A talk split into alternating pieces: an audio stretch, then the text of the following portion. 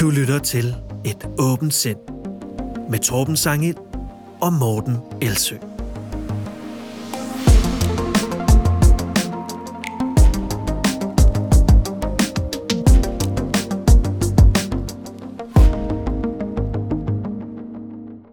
Solen bærer nådesløst over vores skaldede iser, men øh, i stedet for at køle os ned, så er vi trukket ind i et lille indelukket og meget varmt studie, så vi kan lave en podcast til jer. For som det velkendte spanske ordsprog siger, misinformation holder ikke siesta. Hm. Det ordsprog findes ikke. Det var selv en misinformation. Du så ud som om, at du havde gennemskuddet, Morten. Jamen allerede det er godt, inden du gik du i gang, jeg synes, jeg kunne se det på dig. Det er, godt, det er godt, du er skarp og vågen. I dag der skal det handle om misrepræsentation af forskning. Vi kigger nærmere på, hvordan en forskningsrapport gennem en rejse i medierne ender som et Henrik Dahl meme, der ikke har noget belæg i den rapport, den henviser til. Vi kigger nærmere på Strømmans argumenter som fænomen generelt og citerer både Piet Hein og Martin Luther i den anledning. Det skal også handle om myten om, at vacciner kan gøre kvinder sterile eller infertile. Det er en myte, vi har behandlet kort, men som har fået mere vind i sejlene, så nu tager vi, eller rettere sagt Morten, den grundige version af denne her. Og så har vi premiere på vores FUB eller Fakta-segment, hvor Morten skal gætte, om min påstand er FUB eller Fakta. Det bliver til sidst i udsendelsen. Har du noget at tilføje til denne her præsentation? Ikke andet end, jeg synes, din øh, neglelak er rigtig, rigtig fin. Morten henviser til øh, min neglelak, som øh, er min datters øh, påfund. Hun øh, overtalte mig meget længe til at få lov til at smøre neglelak i forskellige farver på neglene på min ene hånd. Og det bærer øh, du øh, rigtig, rigtig flot. Tak, Morten.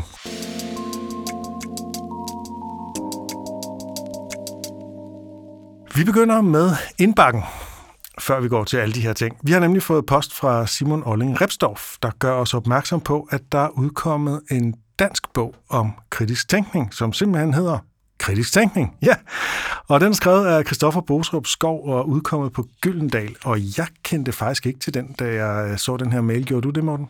Jeg øh, kan genkende, kunne genkende forsiden, så jeg tror, jeg er faldet over den i min jagt efter endnu flere bøger om det samme emne, fordi jeg synes, bare der står en god pointe der i, som jeg kan bruge senere, så synes jeg, at den har, øh, har lidt værdi.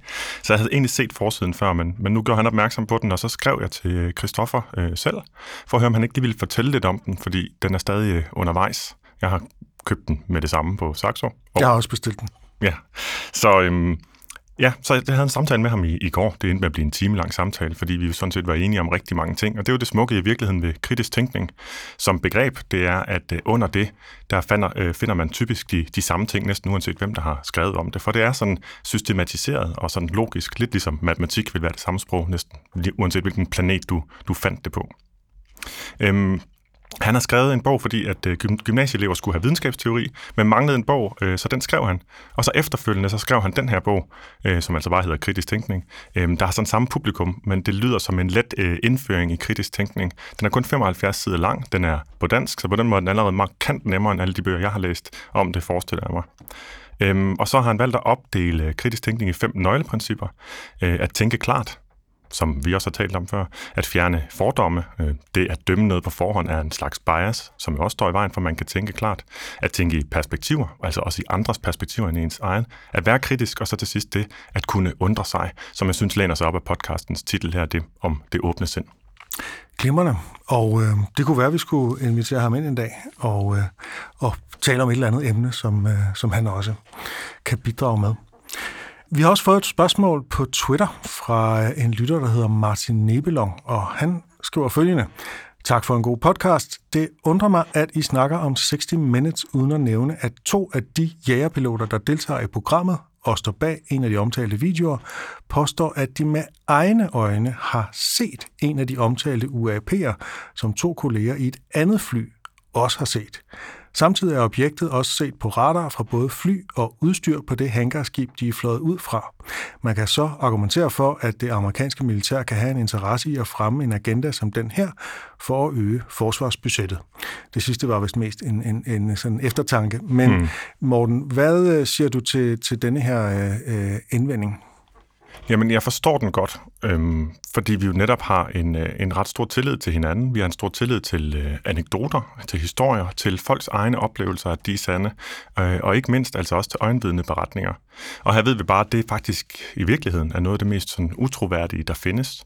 Øh, vi er meget, meget hurtige til at overbevise os selv om, at vi har set ikke bare noget, men hvad det er, vi har set.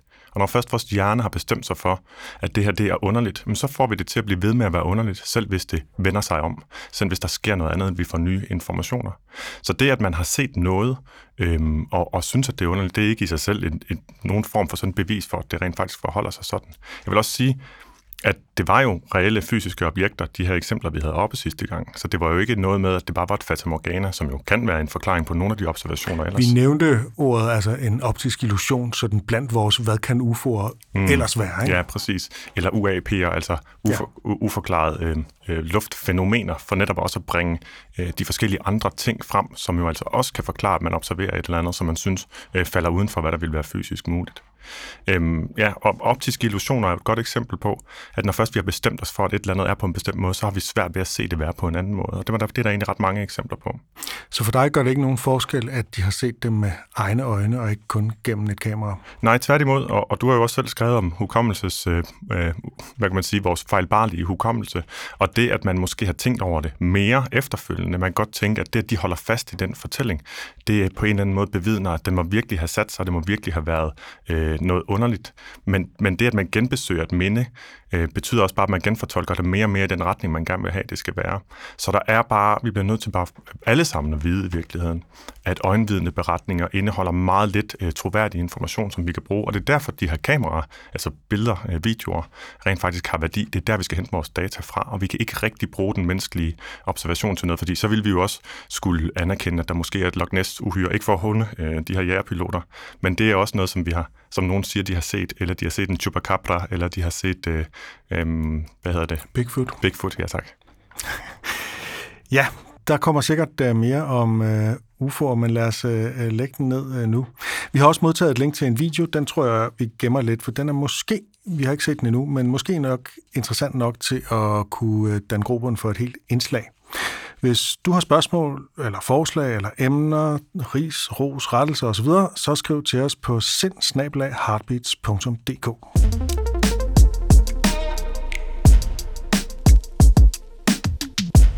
Og øh, nu skal vi så til øh, det første af to store temaer, nemlig øh, øh, misrepræsentation af forskning. Nærmere bestemt en rapport om social kontrol blandt muslimer. Henrik Dahl, han er, som mange nok vil have opdaget på Kristin i de her uger, øh, han er ude efter underlødig forskning, der er præget af identitetspolitik og politisk korrekthed, og det skal han have lov til. Problemet er bare, at han måske mangler eksempler fra dansk forskning på, at det er så udbredt, og i den forbindelse, der har han så faldet for den fristelse at omskrive forskningsprojekter til sådan nogle one-liners, der nu er udgivet som memes fra Liberal Alliance. Og der synes sikkert at være dækning for nogle af dem, så vidt jeg kan se. I journalistikken, der taler man om en journalistisk stramning, når man gør en historie mere spændende, end den er, og her kunne man så måske tale om en politisk stramning. Øh, men det er ikke kun Henrik Dahl, der gør det. Det er også øh, udlændinge- og integrationsminister Mathias Tesfaye og hans partikammerat Rasmus Stocklund.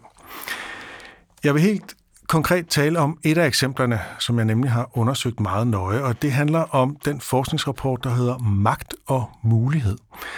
Den er bestilt af politikerne, til, af Integrationsministeriet til at undersøge æresbegreber og social kontrol.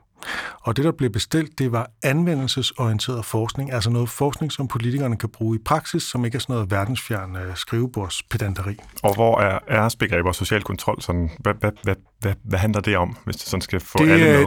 Det handler om, at der i kredse blandt indvandrere, i områder blandt indvandrere, i familie, netværk, miljøer blandt indvandrere, øh, kan være øh, social kontrol fra forældre onkler, familie, der ligesom holder øje med, hvordan især de unge mennesker, de tager sig, om de nu overholder, ja, ærbarhed for mm. eksempel, øh, om de opfører sig ordentligt ud fra nogle bestemte kriterier, der ikke altid er de samme værdier, som vi har i majoritetssamfundet, som man vil sige, og som nogle gange betyder, at nogen bliver stigmatiseret, hvis de for eksempel er homoseksuelle, hvis de gifter sig med danskere, hvis de er seksuelt øh, udadfarende, og nogen, i nogle tilfælde bare, hvis, de, hvis kvinder de går uden tørklæder og sådan noget, altså hijab.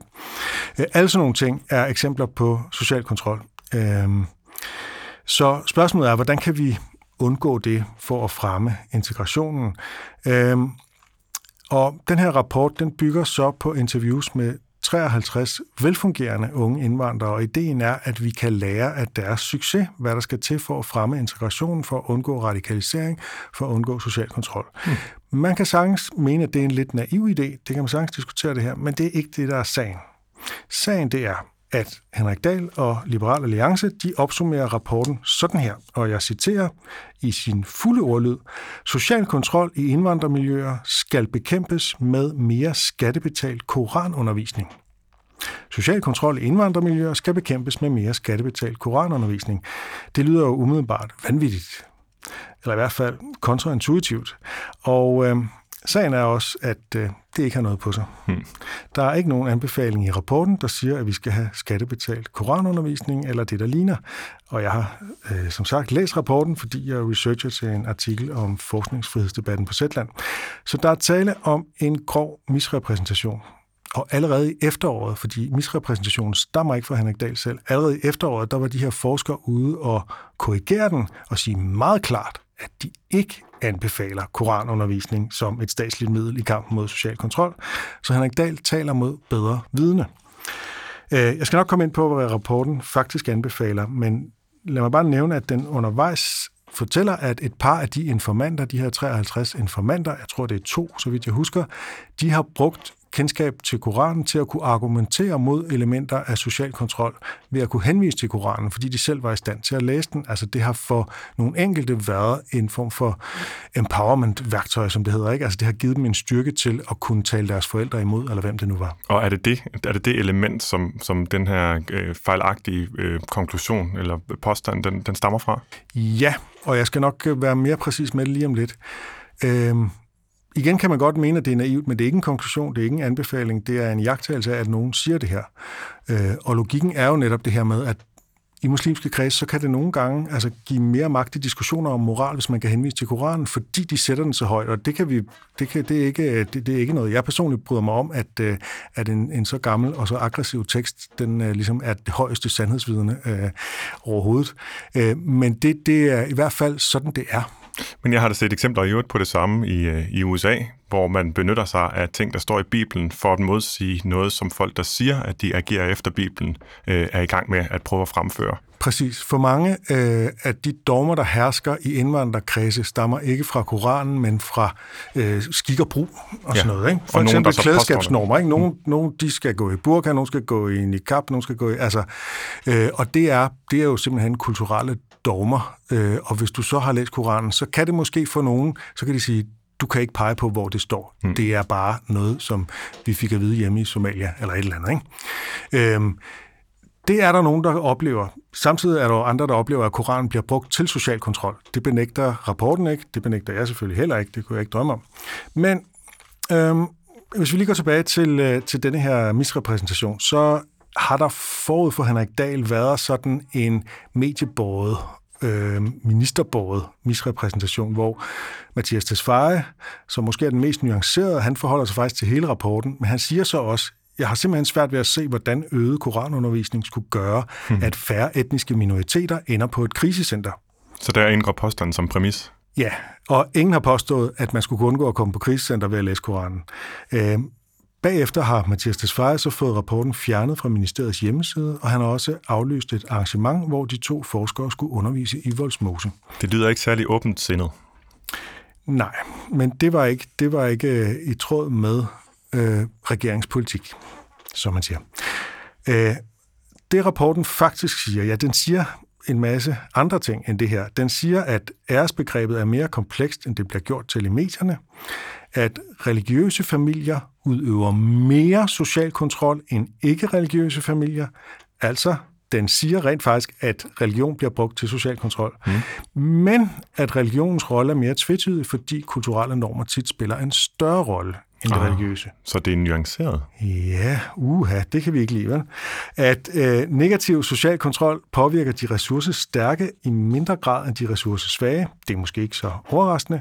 At spørgsmålet om, hvem man gifter sig med, er et af de vigtigste områder for negativ social kontrol, især for kvinderne, og at uddannelse og frivilligt arbejde og det at være med i foreningslivet, det er rigtig godt for integration. Det er måske heller ikke så overraskende, men det er altså det, den øh, konkluderer, og en masse andre ting. Det er jo nyt for mig, og jeg vil bare lige sige, at det synes jeg, der er super interessante pointer. Det synes jeg, der er ja. ærgerligt, at de ikke er kommet frem, øh, og det de er, er ikke, de er ikke udenbart særlig vanvittige. Nej, nej. De er egentlig ret sådan afdæmpet og nuanceret og stille og roligt. Og så er der så de to sætninger, som man så tager udgangspunkt i, og de kommer nu. Og jeg citerer. Eksempelvis nævner flere af vores yngre kvindelige informanter, at de har fundet styrke i eller anvender andre redskaber hentet fra koran- og arabisk undervisning, når de forhandler i forhold til konformitet, autoritet og mobilitet med deres omgivelser. Og lidt senere understreger de, citat, at vi ikke per automatik bør dømme religion eller andre identitetsunderstøttende aspekter ude, men bør se på og inddrage dem som potentielle ressourcer, der kan styrkes og anvendes i kampen for selvbestemmelse og ligeværd. Det er altså den passage, og den passage alene i en rapport på 90 sider, der får Henrik Dahl til at opsummere rapporten med ordene Social kontrol i indvandrermiljøer skal bekæmpes med mere skattebetalt koranundervisning. Dagens formulering påstår, at koranundervisning er det primære middel mod social kontrol, men det er der ikke belæg for. Der er ikke engang belæg for, at rapporten overhovedet anbefaler koranundervisning som et af sine forslag. Den siger bare, at vi ikke automatisk og altid skal udelukke religiøse aspekter, fordi vi tror, at det entydigt fører til mere social kontrol. Og forskerne har flere gange offentligt sagt, at de ikke anbefaler koranundervisning som et middel mod social kontrol. Til gengæld anbefaler den alle mulige andre ting, øh, som jeg har nævnt, som så ikke bliver debatteret. Og den siger altså heller ikke noget om nogen skattebetalt model, men det er selvfølgelig sådan en liberal alliance øh, kæphest, at hvis noget skal ske, så er det sikkert skattebetalt. Men det står der altså ikke noget om, for der er slet ikke noget forslag om det. Det er, hoved, det er hovedrystende, det er. Ja, så tilbage står der altså et gennemført usandt udsagn, der ikke har noget med rapporten at gøre. Så politikerne har været nødt til at lave en gigantisk stråmand hvor de altså laver en opskruet overdrivelse af et lille aspekt af rapporten, så de kombinerer en stråmand med det, som man kunne kalde for en negativ cherrypicking. Altså de vælger en lille ting ud, som de så kan fokusere på, og så i øvrigt forvrængen til ukendelighed. Jeg vil lige understrege, fordi det er så lavet det her, at man tit misforstår det. At man måske godt kan kritisere rapporten for forskellige ting. Jeg siger ikke, at rapporten er uangribelig. Øh, der var en mere savlig kritik i Weekendavisen af to antropologer, som så også havde en interesse, fordi de havde søgt den samme bevilling osv. osv., osv. Men måske er det en problematisk tilgang at have nogle informanter, der ikke oplever problemer, de problemer, som man skal undersøge. Altså, ideen er så, at vi kan lære deres ressourcer. Det kan man diskutere. Det er en mm. faglig diskussion. Og måske kommer rapporten til at underspille problemet med social kontrol, selvom den ikke benægter, at det finder sted. Spørgsmålet er selvfølgelig, hvis det er emnet, så bliver det måske kørt lidt ud på et sidespor. Det skal man endelig diskutere. Så er der en faglig diskussion af metoder og tilgang og bias og alt muligt andet. Men hvis man skal have en ordentlig diskussion, så er man nødt til at begynde med en nogenlunde færre fremstilling, og det gør politikerne ikke. De demoniserer den, de laver en forvejende karikatur, og medierne har hjulpet til med det, især Christi Dagblad og PIO, som er det socialdemokratiske organ, som nægter, at de har noget med partiet at gøre. Mm. Øh, det er en anden diskussion. Jeg mener ikke noget om forskningskvalitet, jeg mener ikke som sådan noget om rapportens indhold, men jeg mener noget om fairness i diskussioner af forskningsresultater. Der er så kommet et lille efterspil, hvor Henrik Dals opsummeringer af de her forskellige forskningsresultater, der er seks af de her memes, øh, bliver faktisk tjekket af sitet, der hedder Check det, øh, som man kan finde på checkde.dk, som vi generelt kan anbefale. Ja, absolut. Øh, de peger alle sammen i retning af misinformation. Øh, han bliver så præsenteret for kritikken og svarer, at han ikke kan se, at der er noget forkert i at skarpvinkle forskningsartikler, og siger jo, at det er en vigtig debat. Men spørgsmålet er selvfølgelig, hvor går grænsen mellem skarpvinkling og demonisering, der bygger på stråmænd.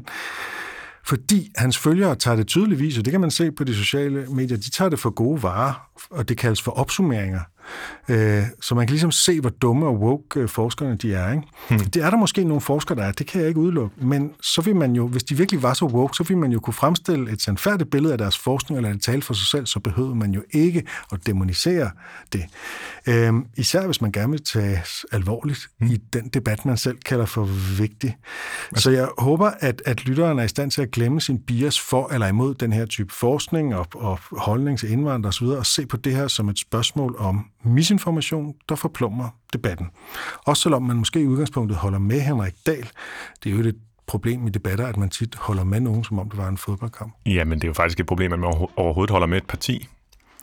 Øhm, man, ja, man bør egentlig være lige så kritisk for det parti, man stemmer på, som for alle mulige andre partier. Så selv hvis man absolut. stemmer på Liberal Alliance, øh, så burde man også se det her som et problem. Altså kritisk tænkning gælder jo for alle områder i alle retninger, ellers er det ikke kritisk tænkning længere, og derfor så, så kan man også sige, at det gælder også, når man skal have holdninger til alt muligt andet, at man kan ikke bare vælge at sige, den der siger, dem, dem der står her, dem stoler jeg på, og dem forholder jeg mig ikke kritisk til. Det duer ikke.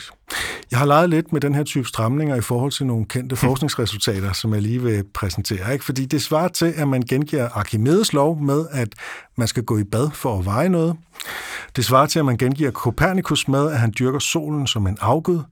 Det svarer til, at man gengiver Newtons gravitationslov med, at han har opdaget, at æbler falder ned på jorden.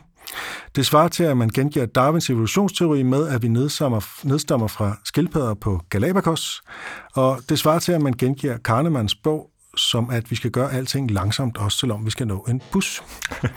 Æh, Henrik Dahl og Morten Messersmith, de har jo selv skrevet en kronik om pseudovidenskab, og øh, har nogle dyder, som de understreger, at man skal have grundlæggende respekt for logik og data, grundlæggende respekt for princippet om falsifikation, at man afstår fra cherrypicking, at man afstår fra at forudsætte, hvad man vil bevise og nægter at afprøve konkurrerende antagelser. Altså, det er et problem, hvis man gør det. Det er nogle rigtig fornuftige principper, som vi også hylder her i et åbent sind, men han giver bare selv køb på alle de principper, som han hylder ja. i den debat her. Ikke? Øh, han, man kan så sige, at han taler ikke som forsker i debatten. Det, det skal man selvfølgelig understrege, men det er vel ikke kun forskere, der skal undlade cherrypicking og have respekt for data og i øvrigt undlade strømmænd. Men det er den første fejlslutning, som folk, der begynder at lære om pseudovidenskab og kritisk tænkning begår, det er, at de siger, at det er alle de andre, der skal gøre det. Men i virkeligheden så starter det med en selv. Øhm, når jeg underviser, så snakker jeg om et, et, et spørgsmål, der hedder, hvordan ved du det? Men så kommer jeg lige så langsomt hen til, at det er egentlig et spørgsmål, man skal stille. Det er til sig selv, der hedder, hvordan ved jeg det? Ja. At kritisk tænkning er en metakognitiv færdighed. Det vil sige, at man tænker over sin egen tænkning, ikke over andres tænkning. Det er der, det starter. Øhm, og, og det er et godt udgangspunkt, fordi så vil man også sige, at hvis du begynder at beskrive, at man ikke skal bruge pseudovidenskab og alle de andre ting, som, som du nævnte lige før, så handler det jo først og fremmest om at sige, så de principper vil jeg efterleve. Ja, og det, øhm, det gør han så ikke. Nej. har du flere kommentarer? Øh... Jamen, vi skulle måske videre til at tale om det generelle omkring strømmen, men jeg synes, ja. øh, den, den, den, den pointe for at bruge det ord, du siger med misrepræsentation, øh, som er super ærgerligt generelt, men det, der er øh, vigtigt at forstå i forhold til det, som, som læser og lytter i alle mulige sammenhæng, at når nogen misrepræsenterer øh, nogen andres holdning, for dernæst at skyde det ned, øh, så, så er det et godt tegn på, at de faktisk ikke har noget at skyde med rigtigt, eller der ikke er noget at skyde på i virkeligheden. For hvis der var det, så har man naturligvis fremstillet det, som det var. Ja, det er det, der er mistanken, at fordi man ikke har kunne finde nogle ordentlige eksempler, så har man selv fundet på dem. Vi linker til rapporten, til Henrik Dals memes og til tjek det artiklen i vores show notes.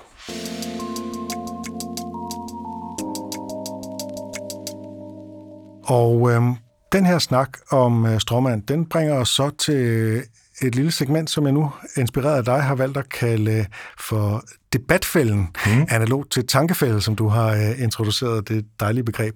Så debatfælden, den zoomer så i dag ind på netop stråmanden. De fleste kender jo nok begrebet om stråmand, eller rettere sagt en stråmandsargumentation. Men øh, lad os lige dvæle ved, hvad det er, fordi, og hvorfor det er så utroligt udbredt, og måske også, hvad man kan gøre ved det.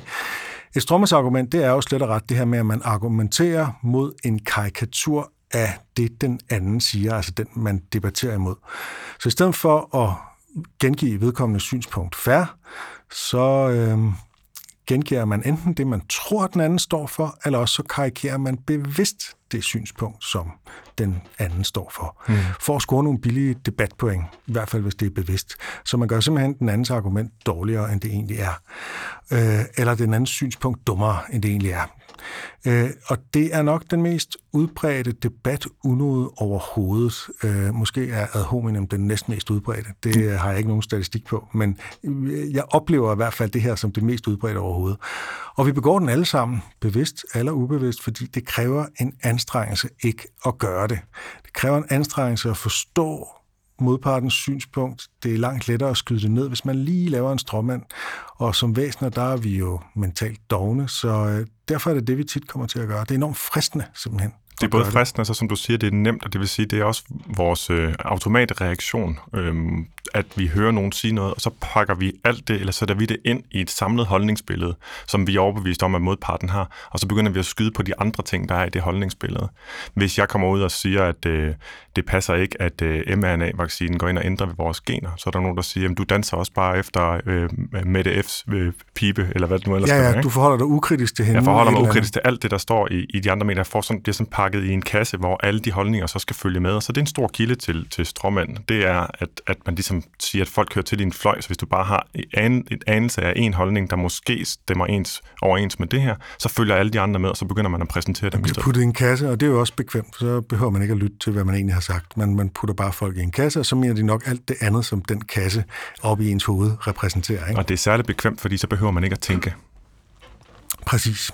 Grunden til, at det hedder et stråmandsargument, det er formentlig, at øh, det jo er nemmere at kæmpe mod en mand af strå, end en mand af kød og blod. Og øh, måske også, at man i gamle dage brugte stråmand, når man trænede soldater til nærkamp med bajonet og den slags. Øh, for det er et gammelt begreb, og den ældste dokumenterede brug, jeg har kunne finde af begrebet, stammer fra Martin Luther i 1520, som svarede på et angreb fra den katolske kirkes ledelse på hans idé om nadvaren, som øh, de så groft havde misrepræsenteret. Mm. Så det minder lidt om Henrik Dahl-sagen. Han skrev sit svar, de stiller en stråmand op, som de så kan angribe. Og så er det ligesom blevet til et begreb. Man finder stråmand alle vegne fra altså diskussioner over middagsbordet, øh, øh, til, over debatter på sociale medier, til, øh, til folketingsdebatter osv. Ikke? Og de er jo så lumske, at de tit hænger lidt ved. Så selvom at modparten siger, hey, det var ikke det, jeg mente, så, så hænger de lidt ved. Og, øh, og så går tiden i øvrigt med at gentage, hvad det var, man sagde, og hvad det var, man mente, og så kender vi den her dårlige debat igen, ikke? Øh, hvor vi i værste fald faktisk bliver dummere, fordi at øh, den ene strømmer efter den anden, så meget debatten går med at afklare, hvad det egentlig var, man sagde øh, længere op i tråden, eller hvad, eller hvad det nu er. Ikke? Jo, og ikke blot bliver man ikke informeret, men som du siger, man bliver faktisk dummere, fordi at det kommer til at flytte fokus et andet sted hen, og man kommer til at blive overbevist om, at nogle mennesker mener noget, som de slet ikke mener. Og når man har fået fejlinformation ind i sit hoved, så er man ikke bare blevet ikke klogere, så er man faktisk blevet dummere. Ja, og endnu mere lumsk er det at rette en stråmand, ikke mod nogen bestemt kilde eller person, men simpelthen bare et synspunkt, man mener øh, findes derude, og som man så kan få associeret en masse konkrete holdninger med. Det er det, man kalder for den adresseløse stråmand. Mm. Det er for eksempel, hvis jeg siger, at der er en masse uforglade typer derude, der tror, vi har besøg af grønne marsmænd så karikerer jeg sådan lidt vagt alle dem, der mener, at der måske er noget mystisk ved nogle af de her uforklarede fænomener, men som jo ikke har sagt noget om Mars, men, og måske ikke engang sagt, at vi har besøg af aliens, men som måske bare synes, at det kunne være spændende at undersøge, og som måske er alle fascineret af den her tanke, at det kunne måske være noget udenjordisk. Men fordi jeg ikke har sagt, hvem de her typer er, så kan, så kan de ikke rigtig påstå, at man har lavet en stråmand på dem, fordi jeg kan bare sige, at det var jo ikke dig, jeg mente. Du er jo en af de nuancerede. Det er nogle andre, jeg mener. Jamen, ja. Og når man møder det, så skal man selvfølgelig spørge, hvem mener du? Det er jo det, der er. Man skal bede om eksempler på den her vanvittige holdning, som mm. nogen siger, at nogen står for, ikke? Og det er jo det, du sagde, det var en debatfælde, det er jo en fælde for alle, det er jo en fælde, man selv falder i, som du nævnte. Vi kommer til at lave stråmands argumentation selv, øh, sådan, øh, uden at vi har bevidst valgt at gøre det. Øh, det er en fælde, når an, som andre får os i, hvor vi kommer til at følge den stråmand, og så sige, nej, det har jeg ikke sagt, og, og, og, og det mener jeg i øvrigt ikke, og nu skal du, altså så vi kommer til at flytte fokus derover. Og så er det en fælde for den, der bevidner en debat, hvor man automatisk ret hurtigt vil, vil hvis man i hvert fald er på den side øh, af den person, som altså hører, hvad hedder det, holder med den person, der fremfører stråmand, Ja. ja. så vil man ikke engang bemærke, at det er en stråmand. Så vil man tænke, det er jo sådan, det hænger sammen, fordi det passer ind i ens bias. Så det er en fælde, fælde sådan for alle. Og, og hvis man netop skal have de her debatter, der gør alle folk klogere og i bedre humør i øvrigt også, de hænger tit sammen, jamen så, så, så skal vi ligesom stille det krav, at øh, vi... Øh, at, at, at strømmandsargumentation, det er simpelthen noget, som vi slår hårdt ned på. Og, og, og en af måderne, synes jeg, at komme hen til den holdning, er ved at forstå, at hvis nogen, de har brug for, nu gentager jeg mig selv, hvis nogen, de har brug for at lave en strømmand, hvis nogen har brug for at flytte fokus et andet sted hen, så er det det typiske og, og stærkeste tegn på utroværdighed. Her er altså en, der har noget at skjule, for han vil ikke diskutere emnet. Han vil diskutere noget andet end emnet, fordi det viser sig, at der ikke er noget øh, at tage fat på i det emne. Det er bare et luftkastel. Så det er et rigtig godt tegn på, øh, på utroværdighed. Det samme er øh, ad hominem, som du sagde, altså personangreb, hvor man straks kommer til at tale om personen, der fremfører argumentet, og lave motivanalyser osv., som vi også talte om, har talt om før. Det er også udenomsnak. Det vil sige, jeg vil hellere skynde mig at bringe fokus over på noget andet. Det er altså kun personer, der har noget at skjule, der vil skynde sig at bringe fokus over på noget andet. Så, Jeg kan godt lide ideen om, at vi tit bliver i bedre humør af at blive klogere. Hmm. Jeg er ikke sikker på, at det er så altid holder. Men det sagde du heller ikke, for nu ikke at lave en stråmand. Tak. Øh, man kan skelne mellem den afskyelige stråmand og den ynkelige stråmand. Det er noget, som Christian Koch, øh, retorikeren Christian Koch, gør i en bog, der hedder De svarer ikke, der handler om politikernes øh, teknikker til at svare udenom, når de bliver spurgt om alt muligt, eller i politiske debatter. Den afskyelige stråmand, det minder jo om den afskyelige snemand, det er ja. Derfor, han har kaldt det det. Men det er der, hvor man karikerer et synspunkt som vanvittigt, eller ondt, eller ekstremt, eller sådan noget. Ikke? Som for eksempel måske det med de grønne marsmænd her. Den ynkelige stråmand, den punkterer synspunktet ved at gøre det sådan lidt sølle og suge al kraft ud af det. Et af hans eksempler på en ynkelig stråmand, øh, det er så hentet fra den politiske debat, ikke? det var, da Anders Fogh Rasmussen blev spurgt om den store folkelige modstand mod Irakkrigen. Og øh, så svarede han, jeg er ikke overrasket over, at meningsmålinger viser, at mange er imod krig. Vi er alle imod krig. Men det, han blev spurgt til, det var langt mere skarpt end sådan en øh, vag pacifisme. Det var den konkrete modstand mod Irakkrigen med de begrundelser, der nu var. Ja, så det var bare lige for at ligesom sige, der, kan, der er forskellige måder at lave stråmand på. Jeg vil gerne lige citere Pete Hein, der simpelthen har skrevet et digt om stråmandsargumentationen. Ja. Det lyder, en yndet form for polemik består i det probate trick at dutte folk en mening på, hvis vanvid alle kan forstå. Hmm, ja, men det er jo smukt og, og koncist på en eller, anden, måde- en eller anden grad i hvert fald. Hvad kunne man gøre i stedet for at lave stråmand, Morten? Ja, man kunne prøve at sikre sig, at øh, man rent faktisk forstår det, modparten siger. Øh, at man er sikker på, at man får det fra, øh, altså forstår det sådan helt, øh, som de mener det. Ikke engang nødvendigvis, som de har sagt det, men gør alt, hvad man kan for at sikre, hvad er det en, der bliver, øh, hvad er det en, der bliver fremført her. For nogle gange kan man også komme til at fremføre sin egen holdning, øh, næsten karikeret, fordi der er, der er øjne på, eller man føler, man har travlt. Så hvis man har en ægte, et ægte ønske om at diskutere emnet, og prøve at komme til løsninger, fælles løsninger, helst det er dem, der fungerer bedst, jamen så vil man egentlig gøre alt, hvad man kan for at forstå øh, modpartens argument. Det kan man gøre med spørgsmål. Man kan også øve sig på at træne sig i at sige, jeg vil prøve at se, om jeg kan finde ud af, hvad ligger der egentlig til grund for det, der bliver sagt. Ikke som en negativ ting, men en positiv ting. Øhm, og, og så forsøge at fremføre argumentet i sin reneste form tilbage for den person, der er kommet med det. Og det hedder en stålmand. Øhm, Så det er, og det er, det er muligvis uh, inspireret lidt af Anders Sand, men altså det er ikke en stålmand, det er en stålmand, vi ja. har med at gøre her. Så hvis man tager øh, det, du forklarede før, at det er nemmere at slå på en mand af hø, end en af kød og blod, så vil det være sværere endnu at slå på en, der var lavet af stål. I hvert fald at skyde den helt ned, ikke? Hvis jeg nu skulle være sådan virkelig, øhm, virkelig øh, hvad hedder det, charitable, hedder det på engelsk, jeg ved ikke, man kan kalde det, over for din... Øh, Generøs. ja, over, over, ja. ja. Og så virkelig prøve at fremstille din, din holdning så godt som overhovedet muligt, så den er særligt svær for mig at skyde ned, eller gøre det så svært som overhovedet muligt, så vil det også betyde, at hvis jeg var i stand til at gøre det derefter, så vil det betyde, at selv den reneste version af den holdning, selv den reneste version af den påstand, viser sig altså at være forkert. Det, der også sker i den proces, det er at man selvfølgelig får øh, øh, modparten kommer til at føle sig hørt, set, mødt. Så, det er faktisk præcis det her, jeg mener. Okay, og så kan vi kigge på det sammen ud fra, at der ikke nu er en eller anden netop misrepræsentation, som er irriterende. Og det jeg sagde før med, at gode debatter gør os i, dår- i godt humør, undskyld, at en dårlig debat gør os i dårligt humør, gør os alle dummere, så den gode debat gør os klogere og potentielt i hvert fald i bedre humør. Så er det i hvert fald som modsætning til, at alle bliver irriteret over at blive fejlciteret eller misrepræsenteret for misrepræsenteret deres holdninger. Så det er et godt udgangspunkt rent faktisk at gøre, hvad man kan for at høre, hvad er det modparten mener. Så kan man også gøre noget andet. Der er øh, Daniel Dennett, PubMed har lavet sådan øh, genskrevet øh, noget, som Rappaport øh, skrev en gang om, de, de, hvordan man kritiserer med venlighed, eller how to criticize with kindness. Og der, der står der også at først prøve at, at forstå virkelig, hvad det er, der bliver sagt, og så prøve at få fremført det så godt og så klart, så den over på den anden side tænker, hey, du har faktisk en rigtig god måde at formulere det på, det er jeg glad for. Øh, den, den er bedre end det, jeg egentlig selv havde fremført. Det øh, hører til sjældenhederne i praksis, at ja. det forekommer, øh, og øh, øh, det er ikke noget, som... Øh, det er simpelthen ikke, det er ikke nemt, så desværre så, så kommer vi til øh, tit ikke at gøre det her. Men det er, det er et smukt ideal. Og det er jo et udtryk for et egentligt ønske om at diskutere emnet, snarere end at vinde debatten.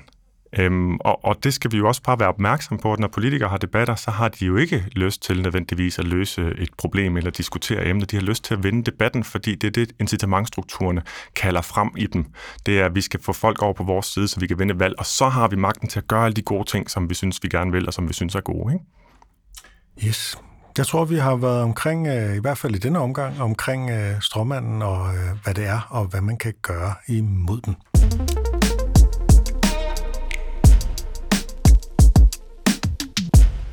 Nu, Morten, skal vi til øh, et segment, øh, du har taget med, eller et tema, som du har taget med. Ja, temaet er vacciner og fertilitet. Øhm, vi havde jo den øh, måske lidt naive indgang i første afsnit, og vi troede, vi lige kort kunne punktere tre myter om vacciner. Men der er altså rigtig, rigtig meget, der presser på. Øhm, der er mange, der har nogle interesser, øh, primært personlige og fællesskabssamlende, øh, men altså også nogle økonomiske interesser i at sprede misinformation om, øh, om vacciner for at skabe modstand mod, i det her tilfælde nu her, øh, coronavaccinationer. Øhm, og en af de ting, vi nævnte, det var den her øhm, frygt for infertilitet hos øh, kvinder, var, var det, der var fokus på. Og så kom jeg lige til at læse nogle studier, som man jo gør, og kommer til at kigge, kigge lidt på grundigt tilbage i det. Men en af de ting, som jeg synes var lidt øh, spøjst at lægge mærke til, det er, eller som egentlig er set mange gange før, det er, at øh, den måde, de ting og de argumenter og påstande, vi ser i en baserende debat, de typisk er hentet fra tidligere. Altså det er de sådan samme ting, der går igen og igen. Øh, en, der hedder Morten Skovgaard, også lavet en meget lang artikel om sådan vaccinemodstandens historie på øh, POV International, som jeg tænker, vi måske også kan øh, linke til. Men i hvert fald så, det her, den her frygt for infertilitet, det er noget, der er blevet brugt mod vacciner før blandt andet øh, mod poliovacciner i Nigeria tilbage i 2003. Der var en, der hed Dati Ahmed, der var læge og leder af The Supreme Council for Sharia in Nigeria, som øh, er citeret for at sige, We believe that modern-day Hitlers have deliberately adulterated the oral polio vaccines with anti, uh, anti-fertility drugs and viruses which are known to cause HIV and AIDS. Så altså bare en stor påstand, som skal prøve at få folk til at blive bange for en vaccine, for ikke at tage den her vaccine. Vil du lige parafrasere det på dansk? Altså, det er at Hitler et eller andet? Vi mener, at øh, en moderne version af Hitler har bevidst øh, ødelagt eller øh, besudlet vores, øh, øh, den her orale poliovaccine, som, var, som blev udbredt i Nigeria, øh, med øh, antifrugtbarheds øh, lægemidler og virus, som skulle kunne give HIV og AIDS. Det er jo en decideret konspirationsteori. Ja, det må man sige. Der, der er alle aspekterne med i en meget, meget kort. Her, her vil nu bliver der nævnt Hitler. I dag der er der jo, bliver der også nævnt på konspirationsteoriernes øh, sådan hjørne. Der er det jo, øh, hvad hedder det, Bill Gates, der hele tiden bliver bragt frem. Bill Gates som den nye Hitler? Åbenbart. Den største filantrop, som så selvfølgelig skal være det modsatte, hvis man har et anti-mainstream fortællings øh, verdensbillede. Øhm, den myte, hvor vi lige forholdt os til det ja, sidste gang, den handlede om det her spike-protein, som er det, der sidder på overfladen af coronavacciner. Det, der gør, at den kan komme ind i vores celler, ind i kroppen. Det, der gør, at den kan inficere os. Øhm, og der var nogen, der havde sagt, jamen der er nogle aminosyre i spike-proteinet, som sidder i samme rækkefølge som et protein, der bruges til at skabe moderkagen. Og så underforstået, eller direkte påstået, så det kan være, at det påvirker fertiliteten. Og der bliver jeg nødt til lige at forklare noget sådan biokemisk baggrund, og nu se, om det bliver for, for nemt eller for svært, så må du endelig lige byde ind, øh, Torben. Det første og vigtigste selvfølgelig at forstå, det er, at alle proteiner består af aminosyre. Har man ikke hørt det ord før, så kan aminosyre godt lyde øh, lyde måske farligt, men aminosyre det er simpelthen alle proteiners byggesten helt naturligt. De består ofte af flere hundrede eller tusinde, og det er sådan en lang kæde, som bagefter folder sammen til en kompleks tredimensionel struktur. Og det er den tredimensionelle struktur, der giver proteinet det sådan funktion. Øhm, der er kun 20 aminosyre at vælge imellem, altså ligesom et alfabet, bare med 20 bogstaver i stedet for 28 bogstaver. Øhm, at to proteiner så tilfældigvis begge har et sted, hvor der er fire bogstaver, som er det, der var tilfældet her, der står i samme rækkefølge, betyder ikke, at der er nogen som helst strukturel lighed. Det fortæller det intet om overhovedet. Det her spike-protein, som vi taler om, det indeholder altså 1273 aminosyre. At der på et tidspunkt er fire der står ved siden af hinanden bogstaver i samme rækkefølge, som i et andet meget stort protein, der er syncytin 1. Det fortæller os faktisk ingenting Det er overhovedet. et lille udsnit af en gigantisk rækkefølge, der, til, der, hvor det er den samlede mm. rækkefølge, der ligesom beskriver, hvad det præcis er, proteinet gør. Og det er du nemlig ret i, bortset fra, at det ikke kun er rækkefølgen, det er også foldningen bagefter, så er det en, måske en bedre analogi at kigge på et stort Lego-sæt, byggesæt. Øhm, at der er fire klodser, der sidder på samme måde i et Lego-sæt. Et fra for eksempel et Frost-slot, fordi det har vi stående derhjemme, øh, og en Bugatti Veyron, fordi den har jeg stående bag mig på mit kontor, altså i Lego-version. Det betyder jo ikke, at vi forveksler de to, at vi er i tvivl om, hvad der er hvad, fordi der sidder fire, øh, ens, øh, fire klodser i samme rækkefølge på et tidspunkt inde i den her struktur. Så strukturen er altså det, der gør forskellen, og, og det, som immunsystemet reagerer på, den tredimensionelle struktur, det er det, vi laver antistoffer imod, når vi har fået en vaccine, der får os til at producere spike-protein. Der er ikke spike-protein i vaccinen. Det er en opskrift til vores cellers egen, produ- egen øh, produktionsapparat. Så det er jo også vigtigt, at vores krop ikke danner antistoffer mod kroppens egne proteiner, sådan helt generelt. Det ville være tilfældet, hvis en øh, sekvenslighed på de her fire aminosyre var nok. Der er en øh, forsker i bioinformatik, der har lavet en fin tråd på Twitter, hvor han også går ind og kigger på en lang række andre øh, normale humane proteiner, dem som øh, udgør proteinet i vores muskelvæv for eksempel, og kan se, at der er samme fire aminosyre i sekvens i mange af de helt basale proteiner i kroppen. Det vil altså også betyde, at hvis vi reagerer sådan på spike-proteiner, så vil en helt naturlig infektion øh, have samme effekt og medføre kæmpe autoimmunitet i hele kroppen. Vi vil reagere mod alt. Og som fungerer vores immunsystem heldigvis ikke, at der skal ikke så lidt til, der skal være noget strukturelt, så at man ikke har de her autoimmune reaktioner. Vi vil også have set en masse reaktioner på vaccinen øh, i forsøgene, fordi kroppen ville have angrebet alle de her proteiner, men det øh, gjorde, og det gør vi simpelthen ikke. Øhm, så påstanden er sådan helt hen i vejret, og det kan alle fagfolk egentlig se. Men som vi allerede er i gang, om, altså, er i gang med at indse nu, så kræver det jo vildt lang tid øh, at forklare, hvorfor. Og det er et godt eksempel på det, der hedder bullshit-asymmetri-princippet, som også er... Øh, Det lyder som et virkelig godt princip. Lad os høre det om er det. Jeg tager den lige på engelsk først. Det hedder, The amount of energy needed to refute bullshit is an order of magnitude larger than to produce it. Jeg har oversat det til, at det kræver 10 gange så meget energi at tilbagevise bullshit, som det gør at producere det. Men det passer overhovedet ikke. For en order of magnitude er egentlig, lad os sige, at du har brugt øh, 10 timer på at producere bullshit, så er det altså 10 timer i 10, i 10. potens, skulle jeg til at sige. Ikke? Altså, du ganger det med sig selv. Og det passer meget bedre med, hvad det er, vi sidder og gør nu. Fordi den, det antal timer, jeg har brugt på bare at kunne forklare og tilbagevise den her myte, er jo markant, altså eksponentielt mere, end det tager at sige, hey, øh, spike-protein, det minder jo om syncytin, og det påvirker måske fertilitet, og så er den ligesom sendt afsted. Så du har brugt, øh, tør jeg næsten sige, alt for lang tid på det her, Morten. Ja, det kommer jo an på, hvor interessant man synes, og hvor vigtigt man synes, det er. ja, det, øh, men det, det sætter jeg pris på, fordi det har jeg ikke, så, så jeg lytter bare til dig, som har brugt tid på det, og det, du har ret i, at det, det tager ikke lang tid at komme med en påstand, det tager enormt lang tid at tjekke den, Ja. især hvis den er kompleks videnskabelig. Og jeg skal lige sige, det er selvfølgelig ikke bare mig, der har siddet og tjekket alle de her ting. Der er jo lavet nu øh, adskillige forskere. Mit gæt vil være i hvert fald 50 forskellige forskere fra forskellige steder i verden har været ude og forklare, hvorfor det altså ikke passer, det her hænger sådan sammen. Men så snart en påstand er kommet ud, så forsvinder den aldrig igen. Der er ikke nogen mængde debunking eller tilbagevisning af, af fejlagtige påstande, der nogensinde fjerner fejlagtige påstande helt igen. Det kan vi se med påstanden om MMR-vaccine og øh, autisme i øvrigt, som var baseret på ingenting, der pegede i den retning overhovedet, men som altså stadigvæk fylder rigtig meget rundt omkring. Så det er også vigtigt at vide, at sådan en frygt øh, for infertilitet, den er jo vigtig i kampen mod vacciner. Altså, der er nogen, der gerne vil kæmpe imod vacciner, og så bliver man nødt til at appellere til frygt, fordi det er noget, der virkelig fungerer. Og det er jo sådan en kendetegn ved antivaccinebevægelsen, som er sådan en diffus størrelse, og også meget sådan øh, forskelligartet. Men, men, men kendetegnet er, at der er ingen indrømmelser, der kommer bare nye påstande. Og det er jo så det, som alt det her i virkeligheden bare var et øh, oplæg til, at der var kommet en ny øh, myte om infertilitet, baseret på eller affødt af at have fået øh, coronavaccine.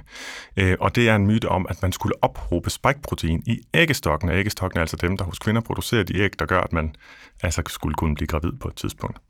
Jeg så det først på Twitter, og der var det faktisk den danske vaccineforsker Christine Stabel Ben, der i en øh, spørgetime, jeg ved ikke, man kan kalde det, sådan en Q&A, skriftlig chat på, øh, på DR's hjemmeside. Jeg tror, det var under en landskamp, så jeg var ikke bevidst om, at det, det skete der. Der var jeg altså Du så lige- fodbold? Ja, det gjorde jeg, lige når det er landskamp, ellers er det ikke lige min store øh, passion. Øhm, og der var der en, der havde spurgt til netop det her med, om der er noget, om man skal frygte infertilitet. Og så har hun svaret, der har været rejst mistanke om mulige effekter på reproduktion, blandt andet fordi distributionsstudier har vist, at spike-protein fra vaccination akkumuleres i æggestokkene. Det er dog ikke litteratur. Jeg har nærstuderet. Og her i består problemet. Fordi hvis Christine Stabel havde nærstuderet den litteratur, så ville hun finde ud af, at det er overhovedet ikke det, som den litteratur den viser. Jeg spurgte til studiet og fik at vide, at det var et studie fra Japan, det hedder det ikke, et studie fra landet Japan. Og der blev altså også påstået, at det ligesom er blevet frigivet efter pres udefra. Øhm, igen, et, en appel til et konspiratorisk sådan verdenssyn. Men det indgik faktisk i øh, den europæiske lægemiddelstyrelse, EMA's rapport vedrørende det her, der hedder Comirnaty, som er det Pfizers øhm, mRNA-vaccine øh, hedder. Så ganske kort fortalt, det er overhovedet ikke det, studiet viser. Men hvad er det så, det i virkeligheden viser? Ja, der vil jeg så sige, jeg har selvfølgelig talt med forskellige fagfolk omkring det. Jeg har ikke bare dykket ned i det selv, fordi der ved jeg, at selv hvis jeg synes, jeg ikke er biased, så er det den, den værste bias at falde i. Så jeg har spurgt forskellige øh, fagfolk om det her, læger og forskere i vacciner. Og øh, der er ligesom lavet to forsøg. Det første forsøg, det tester, hvor i kroppen den her vaccine får cellerne til at producere protein. Altså som jeg fortalte før, det er ikke et protein, der injiceres. Det er en lille nanopartikel med mRNA i, som får som en opskrift til at producere spike-protein. Der brugte de et, øh, ikke det samme mRNA, men noget andet, som koder for noget, der hedder luciferase.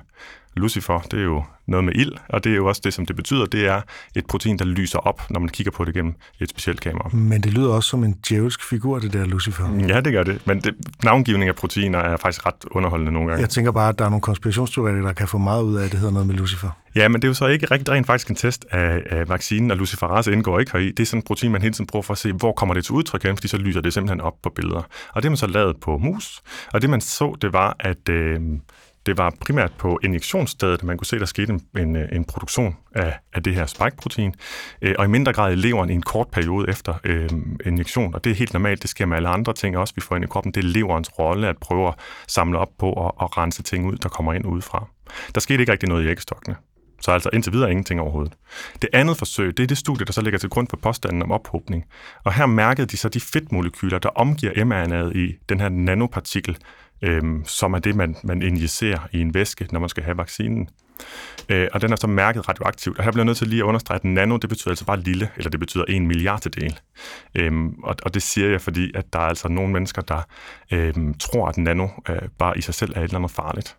Og det har jeg stødt på okay. nogle gange. Så det bliver nødt til at nævne, at det er simpelthen bare ja, ja. det samme som at sige en millimeter, så kan du sige en nanometer. Det er ja. bare en størrelse. Nanoteknologi er jo, øh, hvor man øh, opererer øh, med meget, meget små øh, genstande øh, og prøver at designe dem.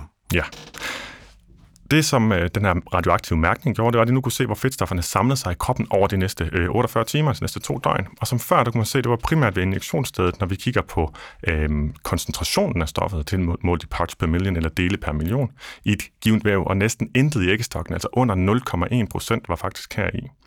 Og det er meget lavt tal, men det bliver meget lavere senere, så det vender jeg lige tilbage til. Øhm, kigger vi på den samlede mængde, så viste det sig igen, at leveren tager imod en hel del af det, som sagt, det den er designet til, men det er så også, fordi den er stor. Altså en lille koncentration i et stort organ giver samlet set en stor mængde, i hvert fald øhm, af, af det samlede, der kommer ind. Så er der nogen, der har snydt med den her graf. De har simpelthen fjernet stregen for injektionsstedet, altså hvor meget der var der i, fjernet stregen for leveren, hvor meget der var der i, og så zoomet ind på alle de andre organer, hvor der bare er ganske små udfald, og der ser det lige ud, som om der ophobes noget i æggestokkene. Fordi man, når man zoomer ind, så ser små udsving større ud. Ja, du kan snyde med grafer rigtig, rigtig nemt. Du skal være meget bevidst om. Her er der snydt så meget, så de faktisk har fjernet de to datapunkter, der ligger øh, milevidt over de andre, eller de, hvad kan man sige, den, den udvikling, der er. Det er smart, hvis man gerne vil manipulere. Ja, og det er jo misrepræsentation i øvrigt, apropos apropos det, vi, vi talte om før, så er det jo også misrepræsentation, hvor vi altså taler om noget andet end det, der er virkeligheden, for at fremme en frygt eller en agenda øh, med, med at modstand mod vaccinen.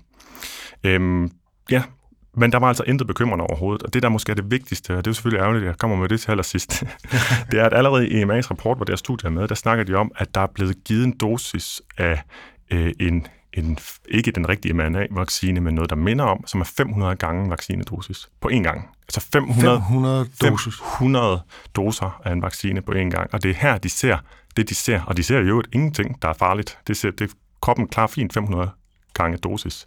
500 understreger lige. Og det understreger jeg inden, at jeg så siger, at der er en bedre beregning af, hvad det egentlig svarer til. Og det, er, det vil mere i højere grad svare til, at der er 1.333 øh, vaccinedoser, som de har benyttet sig af i det her studie, især studie nummer to. Men fordi der er stofskifteforskel mellem mus og mennesker, så svarer det faktisk til, at øh, et menneske vil få mellem 60.000 og 90.000 vaccinedoser. Det er mange. Og, og selv her ser vi ingen problemer. Så altså, det undersøgelserne viser er, at det problem eksisterer ikke det vil være den mest øh, naturlige og rigtige udlægning af det, at simpelthen ved så store doser ser vi ingen problemer.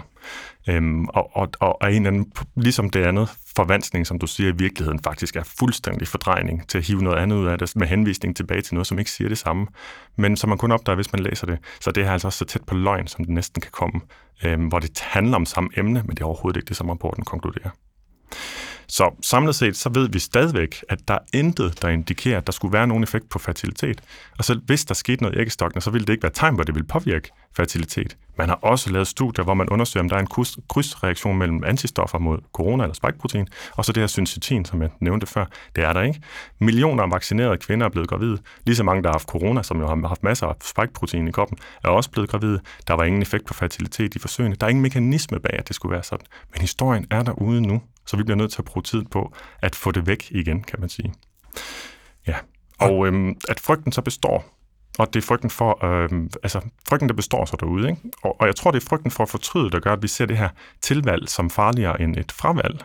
Øh, som vi også har talt om, øh, Torben, der er sådan en idé om, at der er forskel på tilvalg og fravalg i forhold til risiko vi tror, at det at vælge noget til, det er forbundet med en større risiko, end at vælge noget fra, fordi vi gør noget aktivt snarere end noget passivt. Det var for eksempel det, vi så med HPV-vaccinen, ikke? At, øh, at man, ligesom, man har større frygt for bivirkninger ved HPV-vaccinen, end for rent faktisk at få livmoderhalskræft, ja. som er en ret forfærdelig sygdom. Ja, og det er fordi, det ene kræver, at man gør noget, og det andet gør, øh, kræver, at man ikke gør noget. Øh, jeg læste lidt op på det også i Thijs Bendixens bog. Øh, han er øh, psykolog og og phd studerende og, og jeg har skrevet forordet til den bog, så der er lige en interessekonflikt der, men jeg synes, den er rigtig fint formidlet. Og der er også den her øh, skrevet om netop, at det måske læner sig op af den bias, der hedder loss aversion. Vi har det lige så godt. Jeg fejler ikke noget nu, så det at tage en vaccine, som, in, som introducerer en mulig risiko, uanset om den er afsindigt lille, der er jeg bange for at miste det, jeg har og jeg får ikke rigtig noget. Jeg kan ikke mærke, at jeg får noget. Og selv hvis jeg fik noget, så det ønsket om, eller lysten til at få noget, jeg ikke har, er markant mindre altid end frygten for at miste noget, jeg har. Og det har været en god sådan, konserverende mekanisme rent psykologisk igennem udviklingen af mennesker. Og når du taler om frygt, så noget af det, vi frygter allermest, det er selvfølgelig øh, noget med vores børn og vores kommende børn. Mm. Altså, at en graviditet skal gå galt, altså, er jo en, en naturlig frygt, vi har indbygget, fordi vi ved, at det kan gå galt med mm. graviditeter. Ja. Så hvis man ligesom spiller på den, så, så kan man få virkelig sådan så vil nogen måske vælge vaccinen fra af frygt for, at der kan ske et eller andet. Ikke? Og her bliver det særligt brugt som argument imod at skulle vaccinere unge, fordi tænk, hvis vi kommer til at vaccinere en hel gruppe, altså alle unge i et samfund, og det så påvirker deres fertilitet. Allerede det, at jeg siger den sætning på den måde, ved jeg, at vil få folk til at øh, vælge den fra, på trods af alt det andet, jeg lige har sagt. Altså, fordi det, det, det kommer ind og spiller og siger, jamen, hvad er det? Jeg har lidt større tillid til vores lyttere, men, Nå, men det nogen, kan godt være, du har ret. Ja, det tror jeg. Det tror jeg, jeg har. Øhm, jeg ved det jo selvfølgelig ikke, men, men fordi man stadig vil sige, jamen det lyder fornuftigt alt det der, så, så de unge skal helt sikkert have den. Men jeg venter lige med min egen datter. Det tror jeg vil være, vil være en tanke, som, som nogen vil, vil få. Og den er helt naturlig. Så vil jeg lige afslutningsvis, fordi det her lovet, da jeg spurgte på Instagram, om folk de synes, det ville være interessant, at vi talte om det her, så fik jeg i hvert fald 100 beskeder om, jamen hvad med, når man er gravid og ammende? Og det er jo sådan, at lige nu, så vidt jeg ved, så er det ikke noget, man anbefaler til gravide armene, fordi det ikke er undersøgt specifikt i studierne, i, i store studier til at undersøge, om der er noget særligt øh, bivirkninger i forbindelse med det.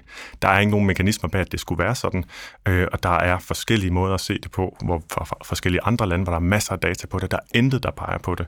Og Dansk Selskab for øh, øh, Obstetrik og Gynækologi har også øh, skrevet en artikel inde på ugeskriftet for læger, øh, hvor de også siger, at gravide armene, øh, de synes, at gravide armene skal tilbydes vaccination hurtigst øh, muligt, fordi selv i et land med et lavt smittetryk, som der er lige nu, så er der altså bevisligt øh, risici forbundet ved at få corona under graviditet, altså man kan få for tidlig fødsel.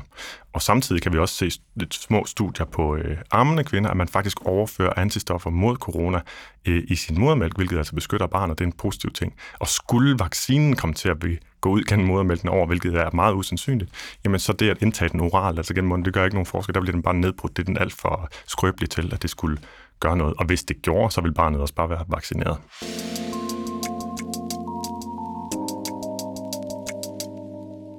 Og nu skal vi til noget, som jeg har glædet mig rigtig meget til.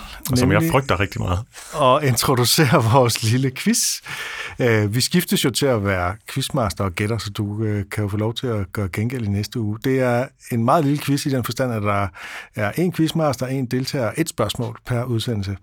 Er det faktisk ikke så meget et spørgsmål, det er mere sådan en påstand, som en af os har med, og som den anden så skal gætte, om det er fup eller fakta, som det hed i gamle dage i fjernsynet, før du var født, morgen. Mm-hmm. Og ideen er, at man så ligesom resonerer højlydt, i stedet for bare at sige det ene eller det andet, og ikke komme med nogen forklaring, så prøver man ligesom at sige, hvorfor gætter man på, at det er fup eller det er fakta. Og det er jo det, der er det skræmmende, fordi nu kommer det jo til at passe godt med grafikken til vores podcast. Jeg kommer jo til at åbne min hjerne, til, øh, så alle kan følge med. Men det øh, har et højere formål, som er fuldstændig i tråd med vores podcast-tema. Jamen, det er du ret i. Øh, vi kommer helt sikkert til at gætte forkert ganske tit. Det er der ikke nogen skam i, Morten. Det er jo en del af morskaben. Øh, og man er selvfølgelig meget velkommen til at gætte med derhjemme foran transistorapparaterne. Og øh, dermed er vi klar til at spille FOP eller Fakta. Vi skal have en jingle. Jeg kigger over på vores producer. Vi skal have en jingle til det her. Nå, øh, okay, her kommer min påstand. Nu skal du høre godt efter. Grå æren mister 80% af de æren og nødder, de begraver, fordi de simpelthen glemmer, hvor de har gravet dem ned henne. Men de begraver så mange, at 20 procent, det er nok føde for dem. Så deres strategi, det er at kompensere for den manglende hukommelse med kvantitet simpelthen. Og samtidig så er det en vigtig måde for egetræer at sprede sig på, fordi at deres æren på den måde bliver sået over et større område. Er det fup eller fakta, Morten? Jamen, øh, lad mig invitere dig indenfor i, hvordan jeg tænker, og øh, sige, at den har jeg hørt før, den påstand. Jeg har hørt den flere gange forskellige steder fra. Jeg har ikke hørt den med grå æren, men jeg går ud fra, at det er dem, som øh, er bare det mest typiske. Det kan være, jeg spørger dig til det. Hvad er det for en, er det en særlig type æren, eller er det den sådan mest øh, typiske? Grå æren, det er, det er den øh, typiske amerikanske øh, grå æren, som man finder alle steder i byer og parker osv., og, og som har en øh, lidt anden adfærd end det røde æren. Mm, okay, og det røde æren ved jeg jo meget mere om, fordi jeg har boet i Boston, så det vil jeg jo kunne svare på. Nej, det passer overhovedet ikke. Jo, det passer, jeg har boet i Boston, og der er jo mange røde æren. Meget bekendt er de. Er, det, er der mange røde æren i Boston? Jamen, det kan også være, at jeg husker forkert. Nå, øh, nu skal du resonere, Morten. Jamen, jeg prøver at tale udenom. Ja. Øhm, og det er ellers ikke noget, vi anbefaler her i podcasten. Nej, og, og øh, det, det er jo for at købe mig tid, men jeg tror ikke rigtig, jeg kommer nogen vegne, fordi det, det er sådan lidt enten eller her. Enten så har du, øh, så er det som, altså er påstanden, ja, fakta, og så passer det med det, jeg har fået at vide før, og hele forklaringen har jeg også hørt før. Men jeg bliver super, super skeptisk, fordi jeg tænker, at du muligvis har tænkt, den har han hørt før, men har han nogensinde dobbelttjekket, om det nu passer? Og kunne det i virkeligheden være sådan en ting, som øh, at øh, vi alle sammen er enige om, at 100 år svarer til øh, 7, eller et menneskeår svarer til 700 år, som jo viser sig at være forkert. Øhm, så så spørgsmålet er... Hvor, så det, du resonerer på, det er i virkeligheden, du resonerer på mig, hvad ja. jeg har tænkt ja. med at præsentere det her, i stedet for Absolut. faktisk at kigge på uh, sagen selv, om jamen, der skulle være et eller andet... Men jamen, jeg kan ikke rigtig kigge på sagen selv, for du siger, at omkring 80%, de glemmer omkring 80 procent Øhm, og de så bruger det her abundance-princip, eller hvad man kan sige, til at have i overflod af det, og det er så det, der sikrer den. Altså, så der er ikke noget i påstandene som sådan, som, øh, som, som jeg synes umiddelbart er out there. Så ja, det eneste, jeg tænker over, det er, hvad kan have været din strategi? Har du tænkt, det ved han godt, det her, så derfor kan jeg spænde ben for ham på den måde. Øhm, og spørgsmålet er selvfølgelig også, det har vi ikke fået etableret ind, hvor meget skal det være forkert, for at det er forkert? Ville det være fint, hvis det var omvendt, at det var 20 procent, de glemte, men 80 procent, som de huskede? Øhm, det ved jeg ikke, om du kan svare mig på. Det har vi ikke sat nogen øh, regler op overfor, men øh, altså, man, jeg vil sådan øh, fra hoften sige, at hvis altså, kriterierne for, om noget er fup eller fakta, det er jo selvfølgelig, at øh, hvis, det, hvis det skal være fup, så skal det være altså helt forkert. Ja. Øh, hvis det skal være fakta, så skal det være så rigtigt, som vi nu kan fremstille det inden for sådan almindelige øh, ja, ja. parafraser. Jeg kan sige uh, som afslutning, inden jeg nok skal komme med mit bud, for nu har jeg trukket den langt nok ud, at jeg har det lidt ligesom, når jeg ikke kan vælge mellem to uh, fantastiske retter uh, på et menukort på en restaurant, og så siger jeg, så er det når tjeneren kommer over og siger, nu skal du vælge, at jeg så slår Nu har jeg jo været ude og spise med dig, morgen. Du vælger jo bare begge to.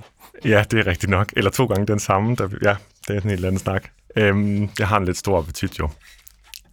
Ja, øhm, så har du prøvet at spænde ben for mig, eller troede du, det var noget, jeg ikke vidste? Øhm, jeg tror, du har prøvet at... Jeg tror begge dele, så jeg øh, siger, at du har prøvet at spænde ben for mig, så derfor så er det fup. Og svaret er, at det er fup. Yes! øh, nu skal du høre. Grå æren, de finder langt de fleste af deres æren og nødder igen op til 95 procent. Det viser noget nyere forskning fra 2018. Øh, men det er en myte, der har eksisteret længe, og det er selvfølgelig derfor, at øh, det er sjovt at vælge den, fordi det kunne være noget, du havde hørt før. Jeg havde egentlig håbet, du ikke havde hørt det før, så du egentlig bare blev præsenteret for det, men du har hørt det før. Fair nok. Øh, det, er, det har eksisteret længe på baggrund af sådan et meget sporadisk gammelt studie, som jeg desværre ikke har kunne genfinde. Jeg har virkelig let og let. Jeg har nemlig, jeg mener bestemt, at jeg for et par år siden har set den oprindelige artikel, der påstod det. Øhm, men øh, nu fører min research til døde links, og det irriterer mig enormt meget, for jeg vil gerne kunne sige, at det er fra det her studie fra 1947, øh, lavet af en eller anden øh, biolog, øh, som ikke blev tjekket ordentligt. sådan noget. Jeg kan simpelthen ikke finde det oprindelige studie, så det må, det må forblive i uvidshed. Men i hvert fald, så fortæller den amerikanske stand-up-komiker Sarah Silverman den her myte i sit show A Speck of Dust, som ligger på Netflix, og som jeg virkelig kan anbefale på trods af den her misinformation. Øhm, hun taler formentlig i god tro. Øhm, der har også været en teori frem om, at de lugtede sig frem til nødderne i stedet for at huske, men det holder heller ikke. Det har man påvist. Det er ikke lugtesansen. Øhm, og det er påvist mange gange siden, at grå æren via hukommelsen altså finder de fleste æren og nødder, som de har gravet ned, og måske så begraver de dem i bestemte mønstre, rundt omkring, så de lettere kan finde dem. Og i det hele taget, så har man påvist, at de har en, en god langtidsudkommelse.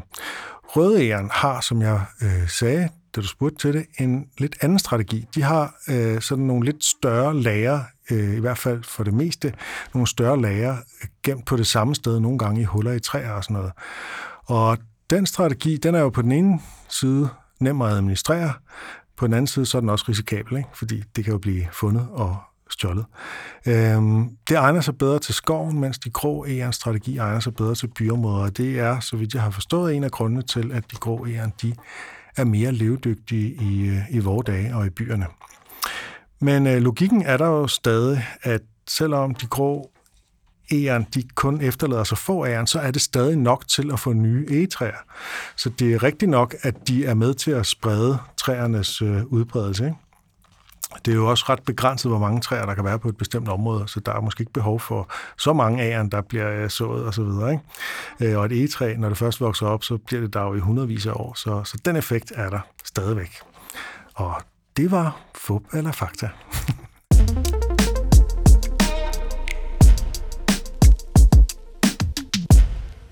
Det var, hvad vi havde i dag, og øh, det var jo ikke så lidt. Skriv til os på send og lige om lidt skal vi ud og have noget frisk luft, men før da, Morten, har du som altid et afsluttende citat. Ja, og det øh, relaterer sig den her gang øh, lidt til det med at præsentere spekulation, eller bare påstande og smide dem ud, og så tænke, at det, er, at det må man gerne, altså for andre til at undersøge dem eller tilbagevise dem. Men måske mere til, hvordan vi som mennesker skal forholde os til det, når der kommer påstande, men som ikke er velunderbygget endnu. Der har jeg sådan en mental analogi, når jeg underviser i det, at vi kan, vi kan enten blankt afvist at holde det på afstand, hvis det ikke passer. Vi kan tage det ind, hvis det, hvis, hvis, hvis det passer med noget, vi tror på, eller noget, vi frygter. Men vi kan også finde sådan en mellemvej, hvor vi kan lade det stå herude og sige, det vil jeg ikke lægge ind på en hylde, før jeg har fundet ud af, om det rent faktisk er sandt eller ej. Og det mindede mig så om øh, ja, det her citat, som egentlig også har blevet navngivet efter, efter ham, der har sagt det, nemlig Christopher Hitchens, som var øh, skeptiker og religionskritiker, og meget skarptunget i øvrigt, øh, som øh, også er blevet kaldt for øh, Hitchens ravkniv, eller Hitchens razor på engelsk, og oversat til dansk lyder det sådan her. Alt, der påstås uden evidens, kan afvises uden evidens. Så hvis nogen påstår noget, og de ikke har evidens for det, så behøver man heller ikke egentlig evidens for at kunne afvise det. Så man bare sige, hvad er din evidens for det? Mm-hmm. Tak for i dag. Selv tak.